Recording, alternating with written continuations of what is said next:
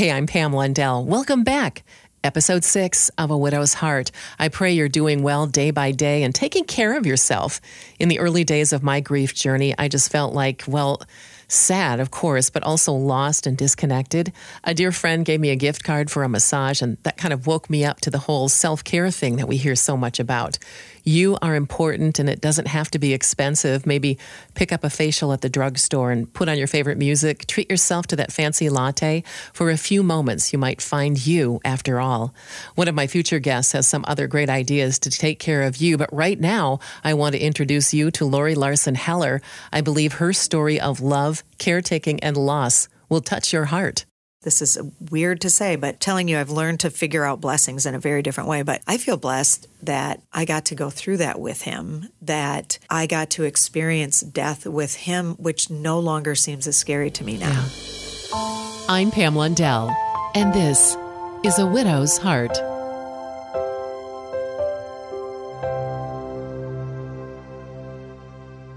Hey, so glad you're here. Very excited to introduce you to and hear the journey of Lori Larson Heller. Welcome, Lori, to A Widow's Heart. I'm so glad that you're here. Hey, Pam. Thanks for having me. And, you know, we're going to go through several different parts of your journey today, but I just want to start with your husband, Jim Heller. And can you tell me a little bit about him? there's hidden blessings all over the place. And in the case of finding Jim, we both worked at the same company here in town um, and both found ourselves divorced at the same time. And it's interesting because I've always been in a man's business, and there was a group of guys at this company, and I was one of few females who had this great group of friends, and we would go out as a group always. And one time, Jim said to me, "Hey, do you want to do maybe dinner and a movie on Saturday night?" And I remember saying, "Yeah." And who's who's all coming? And he said, um, "Just me." And I was like, "Really?" Because wow, this could be a way to ruin a good friendship. But the rest is history. We we had that date and um, fell in love, and he literally was the love of my life. Oh, and when did you guys get married? Tell me about your wedding. Well, the married thing comes after the terminal diagnosis. So, oh my goodness! But I'll tell you, when we got the terminal diagnosis, which is the journey we'll get into, um, it was the it was one of those moments where the doctor had told us at the diagnosis, hey, um, go home and talk about what you've always wanted to do and then do it. Mm-hmm. And so I said to Jim one day, you know, w- once I was able to talk again after this this blow that we were served, um, I said, you know, remember what the doctor said. What have you always wanted to do? I think I've heard you talk about Australia. I mean, do you want to, should we book a mm-hmm. trip? What do you want to do? And he looked at me and said, I've always wanted to marry you. And I literally oh. melted and said, then let's do it. And literally, we told our kids in October. That was in October. Mm-hmm. A diagnosis was in September. He what, said what that. year are we talking? We're talking 2018. 2018. Okay. Oh my gosh, that's not long ago. No. So um, he, but when he said that, it floored me. Um, not that I, we we always had the love and knew that you know we wanted to marry each other, but we just never pursued it, I guess. And when he said that, I've always wanted to marry you, I said, wow, then we're going to do it. And we told the kids that was October, I'm going to say 20th. And we threw a wedding together and got married on December 30th in his nephew's backyard in wine country out in California. Oh. And it was the most beautiful day ever. We forgot about the disease, the diagnosis, and it literally it's funny because even in my grief i think how could i ever watch that wedding video again it was yeah. the most beautiful right. day but I it was so beautiful that I watch it and still feel the joy from that day and smile my way all the oh, way through it. Oh, that is so so encouraging. I just I just read about a study that if you're feeling bad, if you're feeling literal physical pain, to just pull out some old pictures yes. or some something from your past that brought you joy. Yeah. And it's it's really true. Well, especially when your person is gone, you think, yeah. well, this is going to make me sad. But if it was a joyous moment in your life, you'll feel that same joy again. It, it has been so therapeutic for me. Absolutely. Yeah. Okay, so I'm talking with uh, Lori Larson Heller. She's sharing her journey uh, with her husband Jim Heller, who was diagnosed with uh, um, an well an awful diagnosis in 2018. Now let's go there, talk about that, and how how you found out about the diagnosis, what it was and what it was like immediately to f- hear something like that. Well, we so Jim started developing symptoms in the beginning of 2018. So it took about nine months to get to this diagnosis, which is true of anyone with ALS. So for the listeners, Yeah, we're and let's make it clear- oh, go ahead. Yeah, go ahead. I was going to say for the listeners, we're talking about um, Jim was diagnosed with ALS, which is also known as Lou Gehrig's disease. So someone might know it more by that name, but um, it's a terrible, terrible disease, and it's you know if you get the disease um, there's nothing you can do. And that's the worst part. I, mm-hmm. I literally until we were at the doctor that day thought that a doctor saying words like go home and get your affairs in order mm-hmm. was in the movies. Like that's not real Right. life nobody says that in real life but they literally said that to us that day. Like Oh, go home and talk about mm. what you've always wanted to do and do it and get your affairs in order. And um, so although you go back for three month appointments, there's you're not going back because they're checking to see if you're doing better or is there something new drug you can try because there's literally nothing. So it is a death sentence. Um, and so I I'm going to tell you I went into something that I didn't even know was a thing that I've since learned is called anticipatory grief. So I literally from the moment we got that diagnosis, I needed to start seeing a counselor because to me he was already gone. Yeah. You know, so someone has just That's- said, and by the way, with this diagnosis, they tell you because they don't know, but they tell you an average lifespan is two to five years. Jim, um, and we'll get to that, but he made it a little over a year and a half, so he didn't even make it to the statistical um, deal. But it's funny now, Pam, because I think about it and think somebody told us, you know, he's going to die.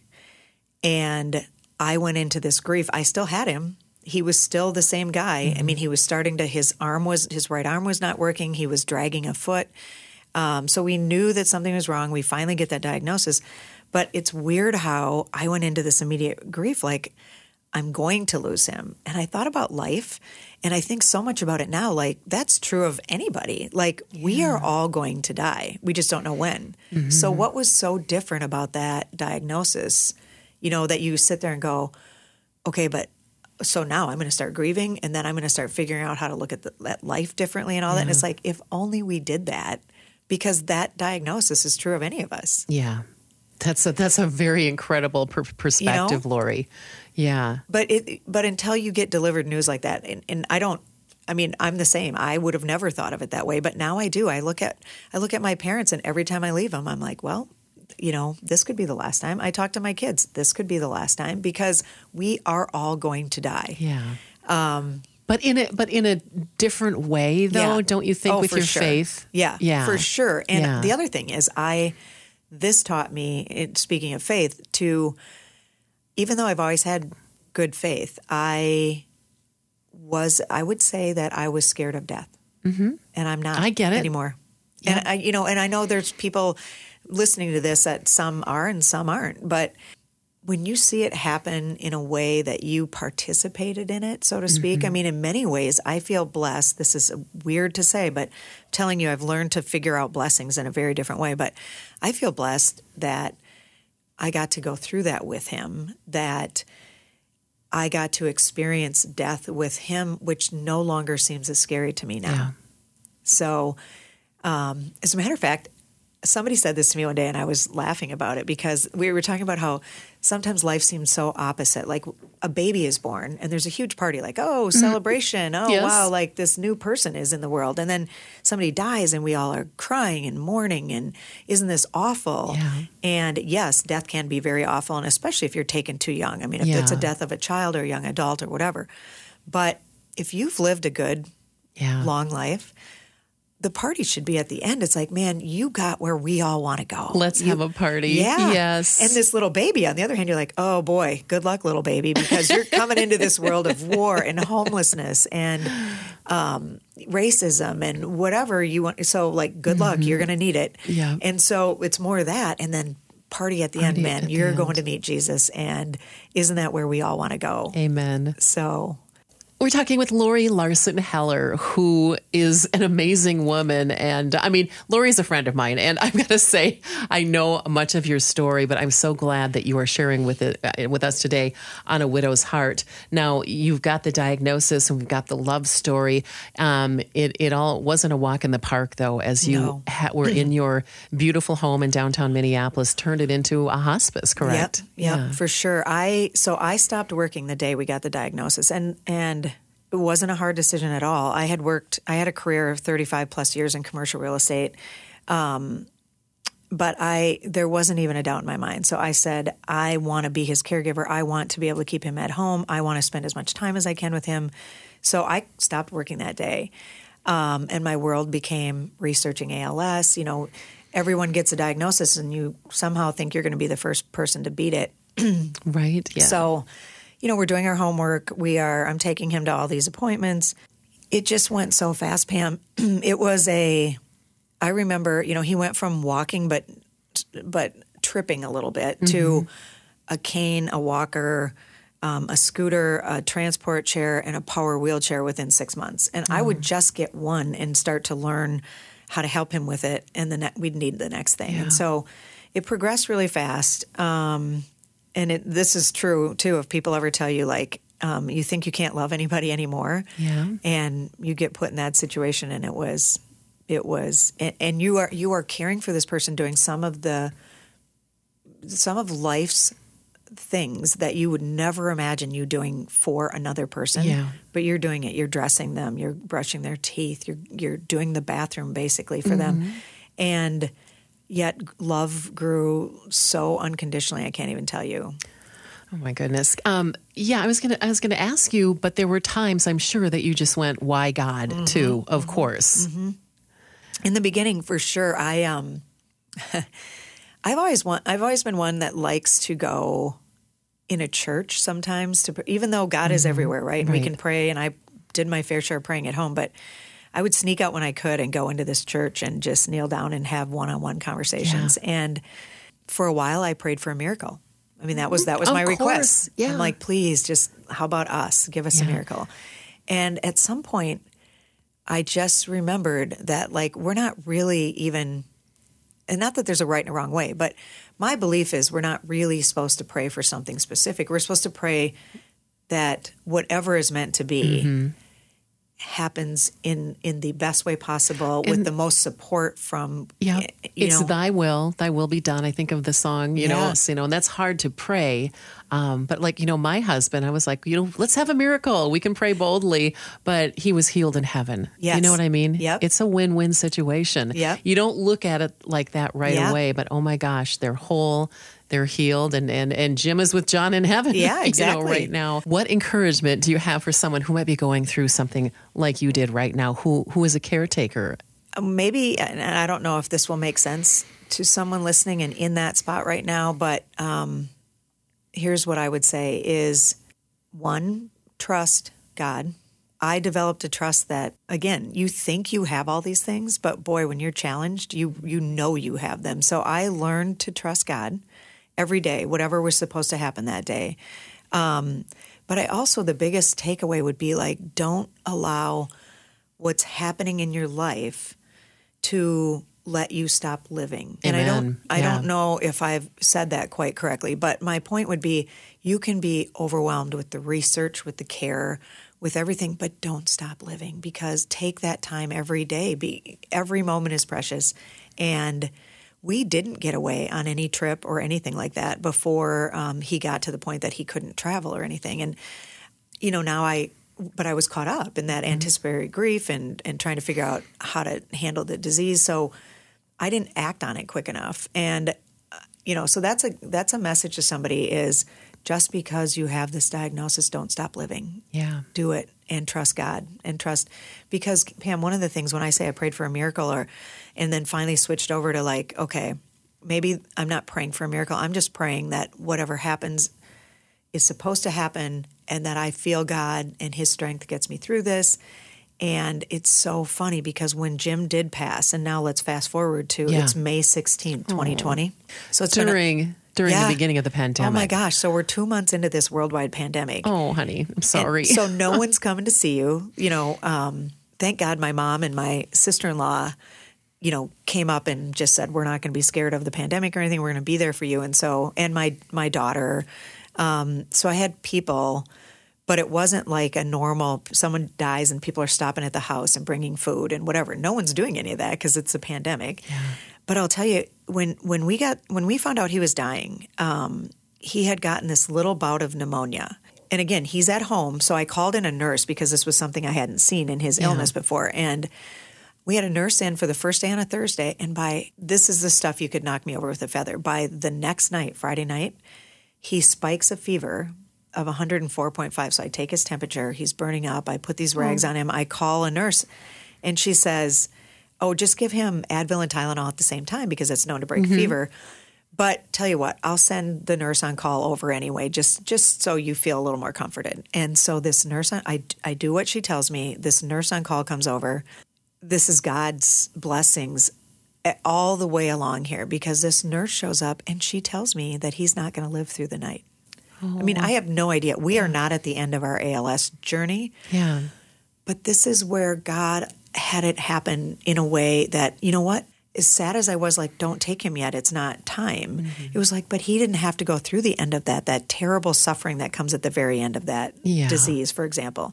So, what a blessing in disguise for him because he was going to go, but he went in a much better way.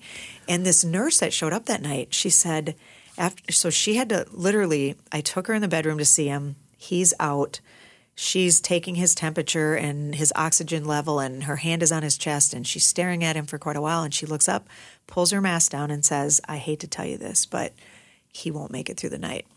And again I, i'm literally shocked.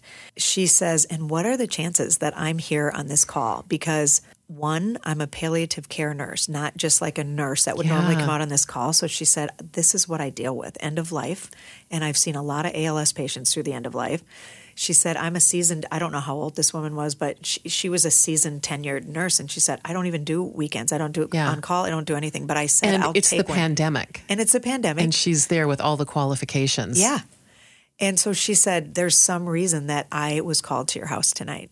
And I was like, oh my gosh. I mean, and I could go through this and go through one thing after another. Mm-hmm. The two boys had come up, one had come up from Atlanta the weekend before. Mm-hmm and had this wonderful visit with Jim. And one of them came the day that we found out he was going to die that night. So his his son and his wife and grandkids were there with me when this all happened, yeah. and everyone's blown away. They came up to it have a visit a with him. It was a but divine it was a plan. plan. It really was, oh. and this is where you've got to stop and look and say, "Look at the ways I was blessed. I could have been home alone." Jeff could have not seen his dad for the mm-hmm. last time. I mean, everything fell into place, and that doesn't happen by accident. That's God and the universe fulfilling the plan that I had prayed for, which went from a miracle to just make this happen in a way that it's supposed to happen. We'll be back with more from Lori Larson Heller on A Widow's Heart. Hey, I'm so grateful that a wonderful nonprofit supports A Widow's Heart. They're called Wings for Widows. From them, I've learned that more than 85% of women of all ages responding to a survey said that being the sole financial decision maker is the most challenging aspect of being a widow. I know, I was there when I lost my first husband, and I wish I had Wings for Widows back then. Their mission is to provide personalized financial wellness coaching to help widows move forward with confidence and hope. You can learn more at wingsforwidows.org. All services provided at no cost. That's wingsforwidows.org. And we're back, A Widow's Heart, and my guest and my friend, Lori Larson Heller. Um, I just have to mention you, we talk about Widow um, Widow's Might once in a while, and that's the nonprofit that I helped um, launch years and years ago. And, and I met you through there, and we have so much in common, Lori. Yeah. just amazing. It's been but, awesome. And you also have a big fat blended family, just mm-hmm. like mine. Can you tell us a little about them? Yeah, um, we love to call ourselves the modern day Brady Bunch. um, except we didn't have. There's no cooker cleaner, so there was no Alice. But yeah. but uh, Jim had his boys, and then I had um, a son and a daughter.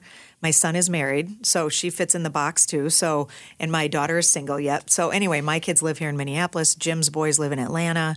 Um, but literally just blended so beautifully. Everyone yeah. is they call each other brothers and sisters, and it, it's just it's beautiful, and it's beautiful to have had them. Um, you know, by my side during this whole process. It's so good to see their support too, because I know a lot of times when there's a death in the family and then it's a dad and uh, bonds dissolve and stuff, Yeah. that you guys have stayed strong through yeah. this. So yeah. okay, so matter so of fact, we'll Oh, talk about what happened when I went to see them. Oh yes, yes. okay, so your beloved husband Jim has passed away from ALS, um, and I I can't even imagine what that was like. And you were a caretaker. Can you tell me a little bit about um, about his service and like maybe like the first days or weeks afterwards, how how you coped and how you Yeah. got through it? Um, So there's kind of a lot there, but let's go. So he died middle of May of 2020. Again, two months in the pandemic. So there's not a lot going on, but I'll tell you, I think that I masked a lot of grief, and I'm not recommending that, by the way. But I had so much to get done. ALS causes you to have all this equipment in your house. So I had a Hoyer lift, this thing that I used to have to pick him in and out of bed and in and out of his wheelchair, or to get him to a shower or whatever. So the Hoyer lift, the wheelchair, a scooter um, all the bathing equipment. I mean, all this stuff was in my house. And the first thing I thought of was, I have to get this out of here. So I just, my brain, I mean, I'm a business person. My brain went to work on just. And you keep yourself busy. Yeah. I mean, you just It was- I can't sit down because then I'm going to feel yeah, it. Yeah. Right? Yeah. Now, now at the same time, my mom and sister in law who were there told me that I didn't shower for a week or change out of the same clothes. Apparently, I slept in the same thing I got up in, and um, and so your mind is not there. But I kept busy taking care of all those things. We had a cabin that needed to be sold. I personally. your beloved cabin. Yeah. Oh my God. And it, it was just that was heartbreaking, but it was just too big for me to take care of. Um, plus, it was so Jim. I mean, and and maybe in some ways you want to hang on to that because it's so Jim, but in other ways you don't because you Yeah. know trying to move forward is difficult when you are surrounded by that much. Yeah. Jim. Uh, You know, yeah, Jim, exactly. Yeah. But so his, I'm his trying to- imprint is there. Yeah. Yeah.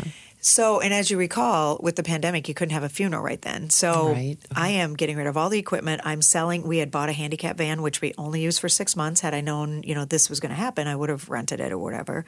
So, I've got to sell the van. I've got to sell the cabin. I've got to. I want to get out of the condo downtown because you'll also remember that a week after what was Jim's passing, George Floyd unfortunately Oh, happened. all of the unrest and Yes. everything in Minneapolis. Talk about another interesting thing though for me. My daughter called me. So so I've now had 10 days and then this and then unfortunately they George Floyd is killed. And my daughter called me and said, um, you're going to come and volunteer with me this week. And I said, I am. And she's like, yep, I know all these places where we're going to go work on, you know, handing out food. And, and so week one was I'm buzzing, getting rid of this equipment and stuff, mm-hmm. listing the places for sale. I am doing everything. Oh my week goodness. two was literally, she took me every day of the week to a different spot to volunteer on George Floyd stuff. So we did that. Now I'm two weeks out and I'm, I'm kind of calmed down and I am a mess. yeah. And I guess I'm going to give this woman a plug right now because I will tell you, it was the first thing that I did that kind of made me perk up a little bit. And Do that is, my daughter in law said to me, You need to listen to Nora McInerney's um, TED Talk on grief and moving forward. I think it's called We Don't Move On or something, which is true. You and I can look at each other and say, that's a terrible phrase. No one ever moves on from anything. You didn't move on from John. You moved right. forward You move forward. right? Yeah. And that's how I feel. So I listened to this and it's only 15 minutes. And it's funny because I told my daughter in law, I'm like, I don't want to listen to it. And she said, You're going to. And I sat out on her patio and it's only 15 minutes. And she waited almost an hour to come out because I'm she could see me. I'm still sitting there. She came out and she goes, What are you doing? And I go, I'm listening to it for the fourth time. And so it was that first thing that here was a woman, if if you don't know who this is, she has Tell me your name again. Nora McInerney. Okay. And she had lost um, a child, um, a pregnancy, her husband and her father within the course of six weeks. And she was in her early 30s. And now this podcast she did for TED Talk, I want to say was, let's say, four years after all that Mm-hmm. happened. But I didn't care what period of time it was. I just wanted to know that there was hope and that you could smile again, that you could laugh, that you could make a joke, that you could. And so I listened to this and it really, it, it gave me that. And from there, I just started on a process of, I mean, there's no way around it. Grief sucks. Um, and Mm-hmm. oh, it's, I, I mean, oh, we need T-shirts. Oh. that say that. Yeah. Anyone who goes through anything like that. Yeah. yeah. I just have hugged so many widows and said, "This just sucks." Yeah. Yeah. And then I was fortunate again, another blessing, that there was a dip in the pandemic, if you might remember. Mm-hmm. Yep. It was um it was heading into the fall and people had told me like, "Hey, you might be able to sneak one in. Like the numbers are going down, but they expect a spike in the fall." So August 29th, we had his celebration of life. Yeah. Um, it was And you had a beautiful. party. And I had a party and we you know where we did it? We were at the um oh, what do you call it now? The Nicollet Island Yeah. Pavilion. Yeah. So that we could, we didn't have to worry about numbers. We could social distance. There was outside. If somebody was scared to come in, and you know, we had masks.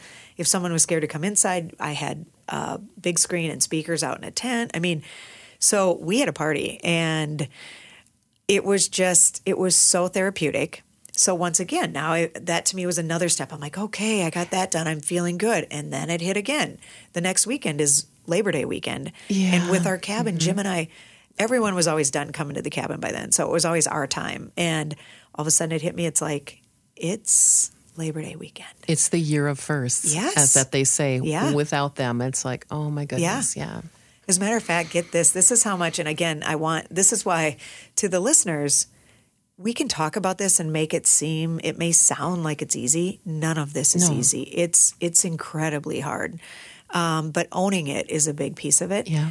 And this is another step on how my daughter and I decide we're going to go to Denver to see um, our niece and nephews out there. And we are we booked our flight. We are at the airport, and I start crying at the you know at the gate. Mm-hmm. And I look at at my daughter and I said, I don't think I can go. And she's like, I'm not sure I want to go either. Oh. And we sat there and watched it go back. We're watching them load the plane. You know, they've loaded our number, whatever finally everyone's on the plane chelsea and i are still sitting there in our seats mm-hmm. and i go up to the gate agent and say and i'm i'm she can tell there's something wrong. And i just said i'm sorry. We've recently had a death in the family and we thought we could pull off this trip but we can't. And so if you have anybody on standby and she's like we'll take care of it. And so we got our money back and whatever but that's how hard it is. Yeah. you you think you're making a step that's going to help you or go in the right direction and it oh, just Oh, I just remember, yeah, after, after John passed away, I mean, we had so many couple friends, and, and initially they would invite me to things, and I always felt like a sore thumb. And that was my problem, right? Because I knew they, lo- they loved me. Right. But I would be like, see all these couples, and I would just kind of back out slowly Yeah. and just get in my car and drive away. yeah we have to learn to be the third wheel or the fifth wheel or whatever again yeah, too and and these unexpected things that happen, and, and maybe it is like a song, or or it's um, oh, I, I smelled a cologne that John used to wear once, and just just knocked me for a loop. Yeah. you know.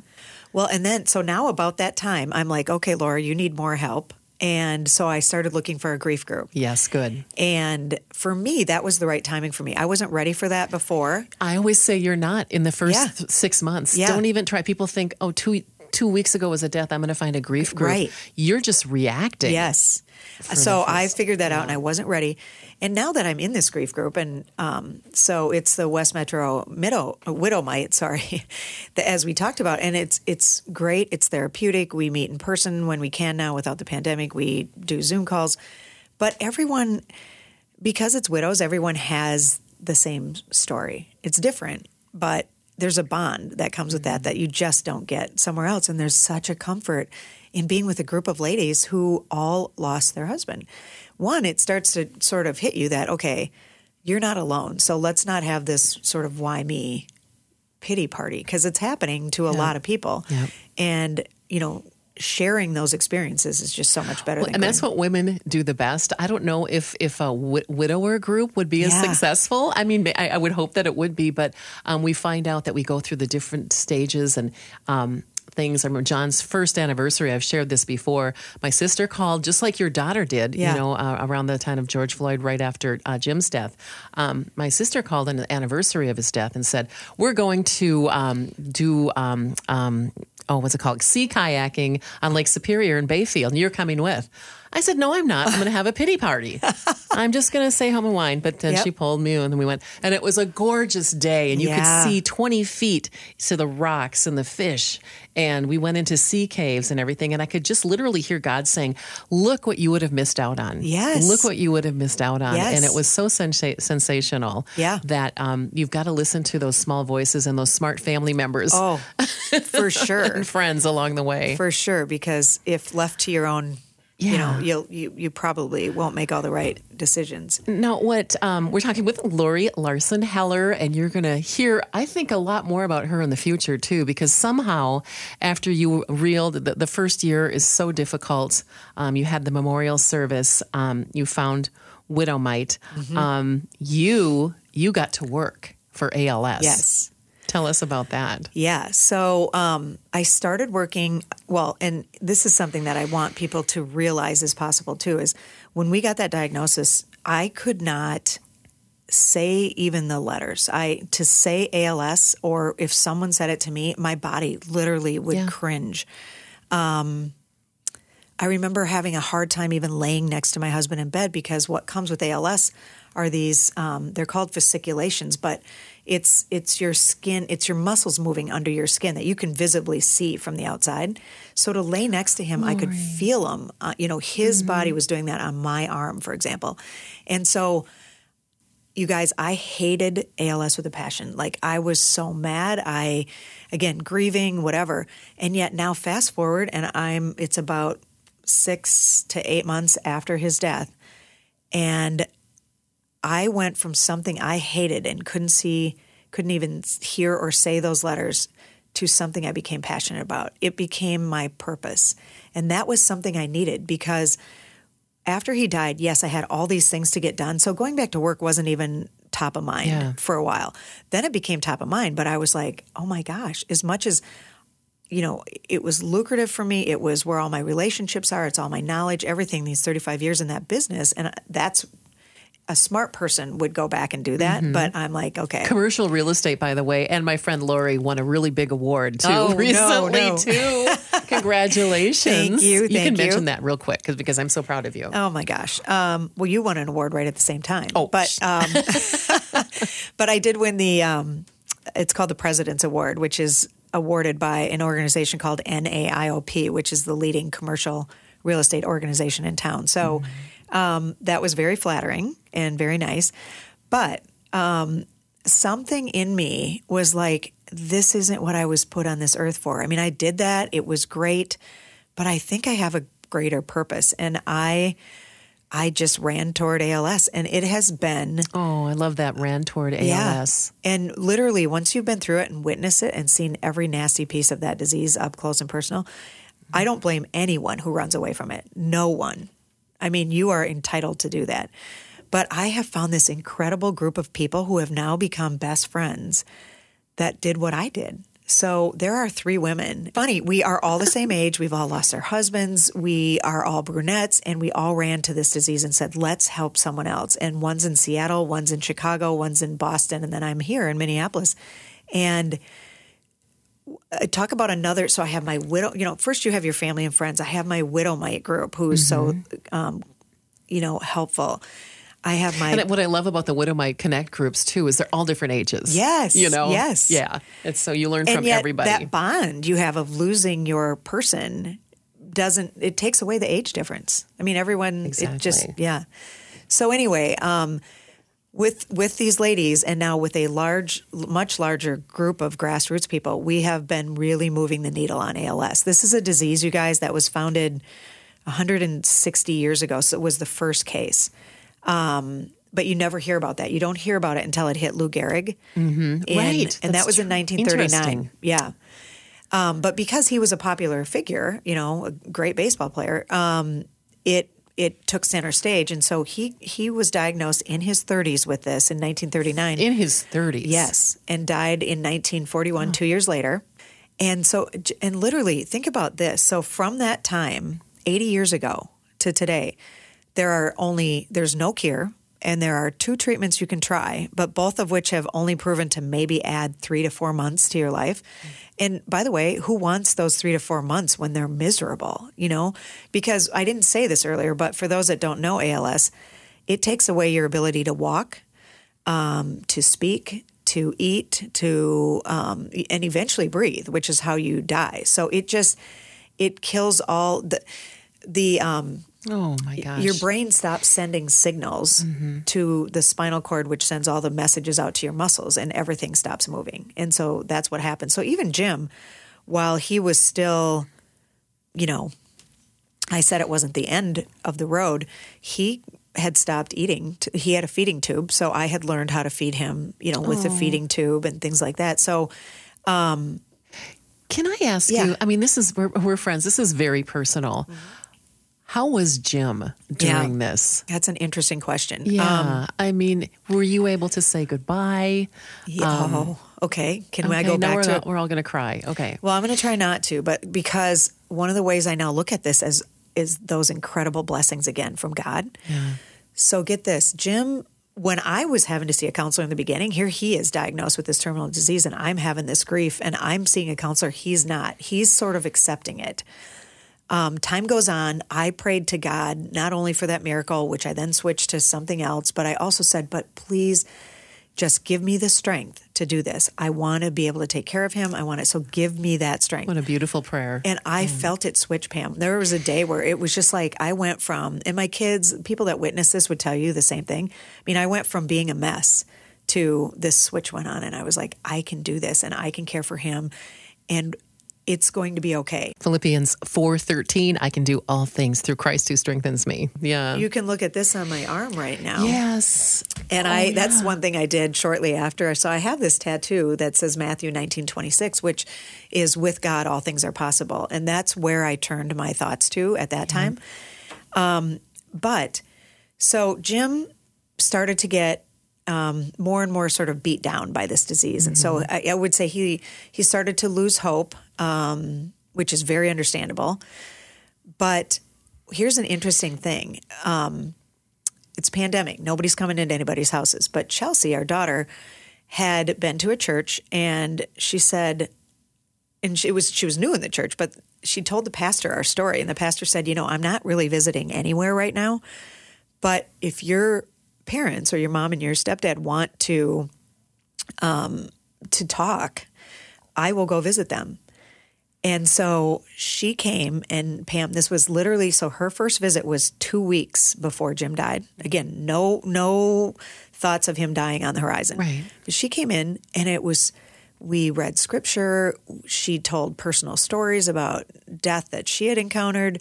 Um, we shared our story. It was the most moving, and Jim loved it. And she talked about death in a normalized way. And I think it was so relieving for him. Yeah. And so she was leaving and she said, Do you guys want to see me again? And we go, um, Yeah, like two weeks. And she goes, Okay. So she comes back and it's now the Wednesday. He dies on a Friday night. It's that Wednesday. We have one more session. Same thing. Very moving.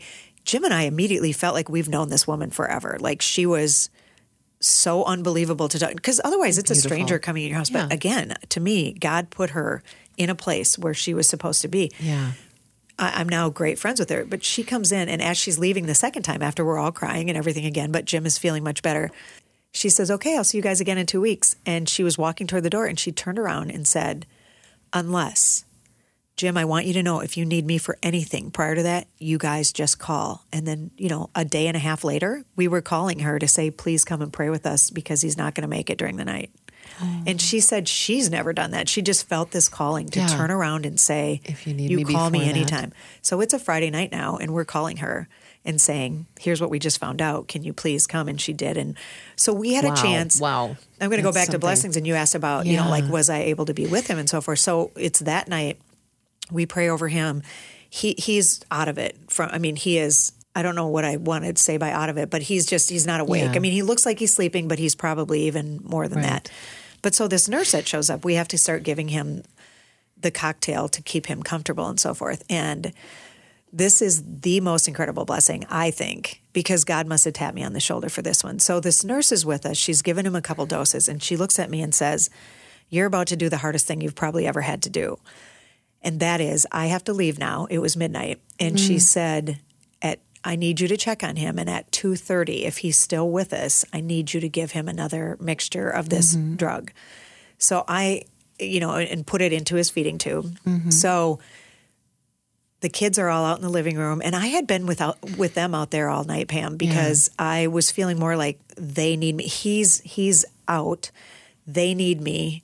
So i'm trying to keep them together but i go in and give him this dose at 2.30 because he's still with us. And something somebody tapped me on the shoulder. I went back out to the kids and i said you guys um, why doesn't everyone just shut your eyes now? It could be a long night. We don't know. I'm gonna i'm gonna lay with jim. So i crawled into bed laid on my side right next to him put my arm around him and i went up to his ear and just said babe it's okay. Like you have done you've done the work. You can go. And Pam, my arm is across his chest, and within that minute, he stopped breathing. I mean, it I was. I can't. I can't even. I mean, there are times I think about it and say, like, I, Thank you so much for sharing that oh my us. gosh, I want to. so I personal. share it because it is personal and and it was so hard, yet it was so beautiful. Like, if I, how lucky am I that I got to say that to him? Like, let him go, and be holding him when he did. Uh, not not many people get that. And we were in the middle of a pandemic where people were dying from COVID and their families couldn't be with them.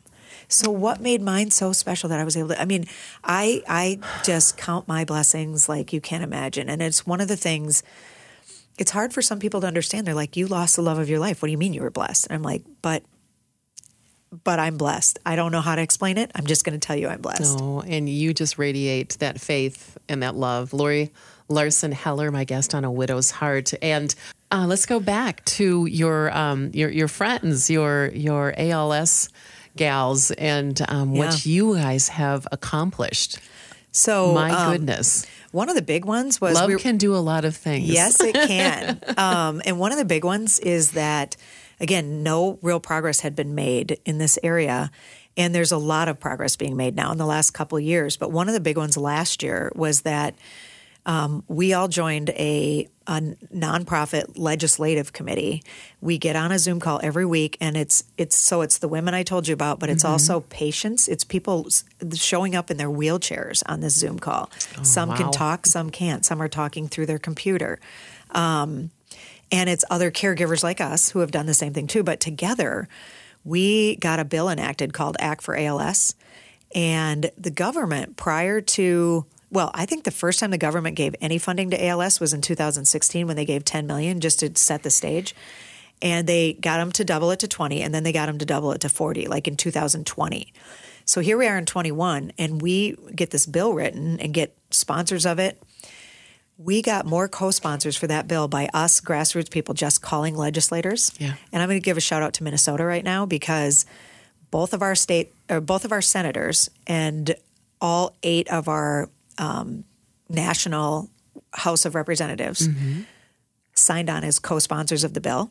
And we were the first state to do that. So I was able to go to all the other people and go, "Hey guys, we just got a clean sweep in Minnesota. So let's let's step it up, you know, get going." You go, girls. Yeah, and so um, and I put an article in the Star Tribune about that um, back in January. So and gave them a shout out because Yeah. again, it's so appreciative. But but we we kind of moved a mountain for a grassroots movement, and we're fed by some fire from the AIDS people. I don't know if you remember in the '80s when AIDS was a death sentence. Yeah. and it took a huge grassroots movement of pushing and pushing and pushing. And today, AIDS is livable. Oh Um, my goodness, yeah. and that's what we want to see. And so, anyway, we got this bill passed, which will give $100 million a year. So, to put that money in perspective, $100 million a year starting this year for the next five years for research on ALS to get some drugs developed that could help cure this thing. So, that, I mean, it's it's so rewarding.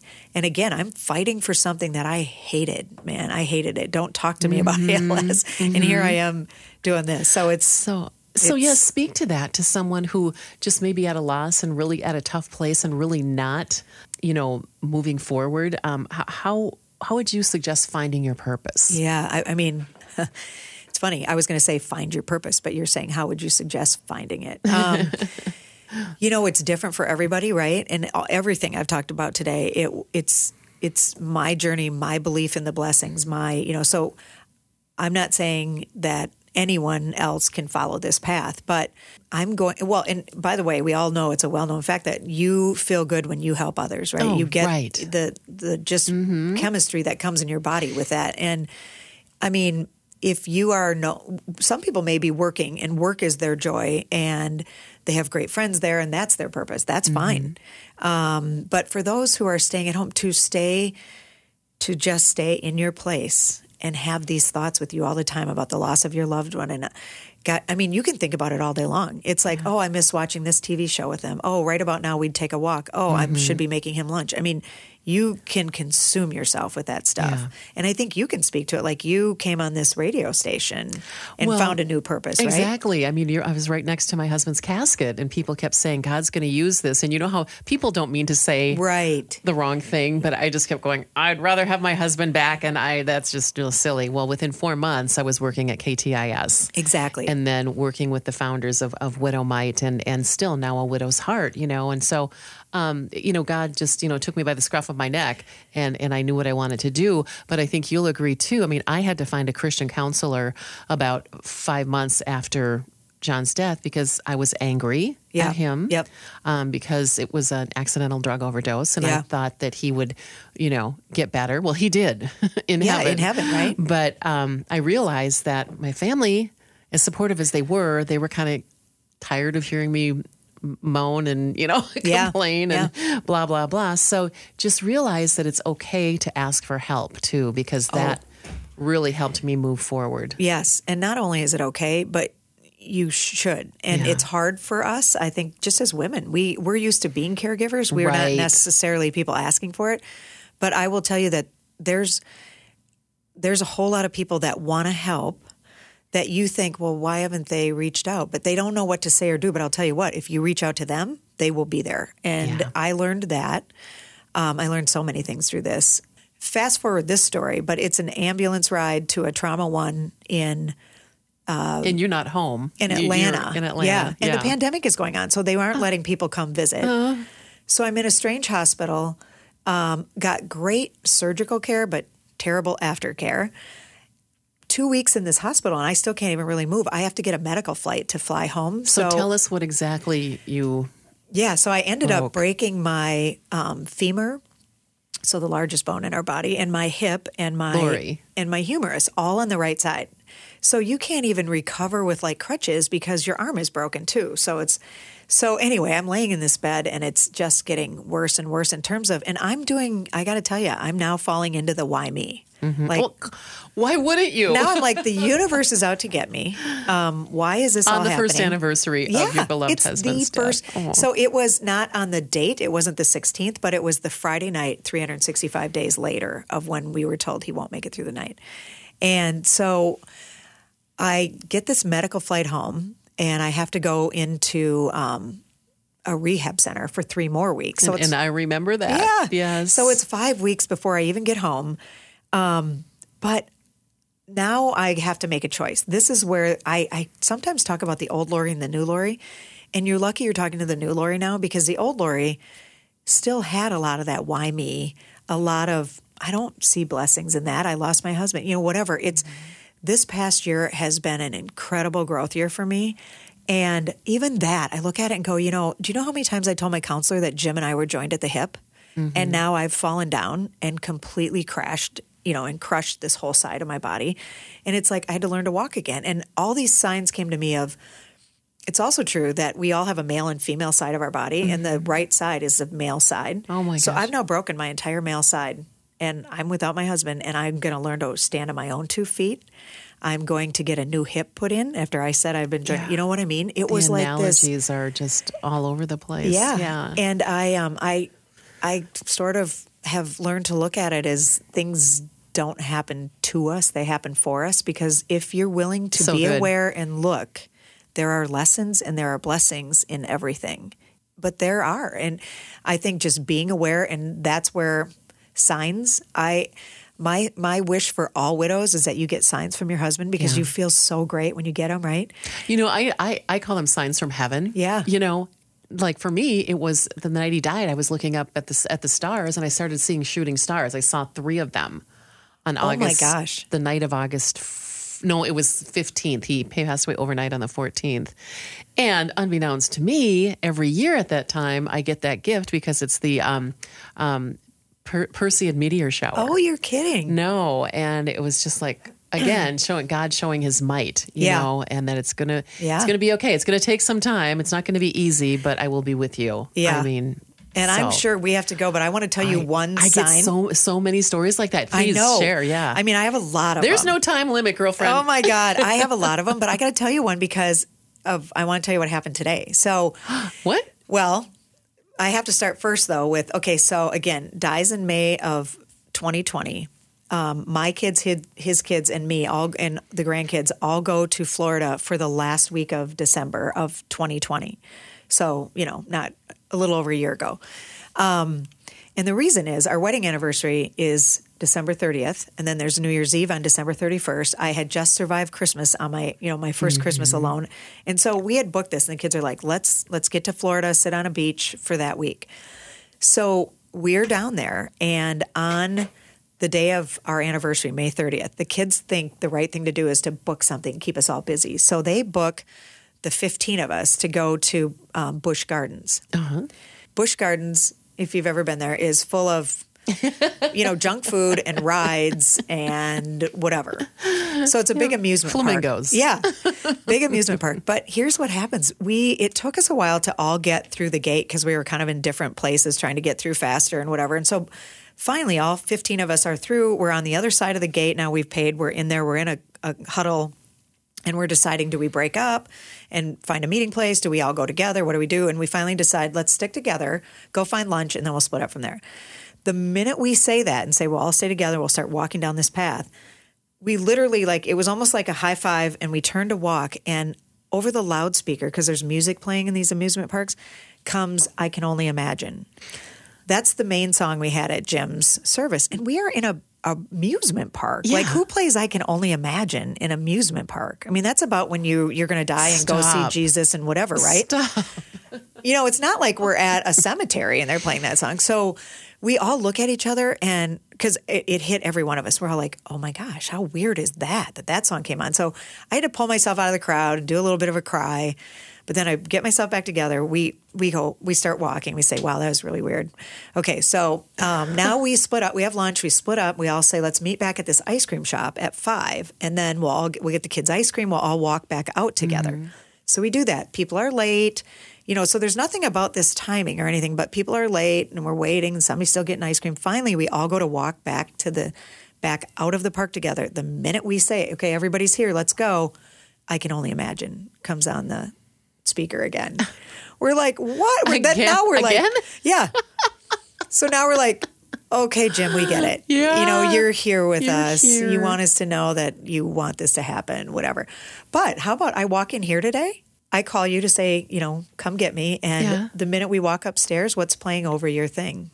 I can only imagine. And I asked him for some peace or comfort feeling as I came in here today, and that song was playing. And when I walked in, I'm like, oh my gosh. I, and again, you have to be aware, you have to be open to it, you have to mm-hmm. believe.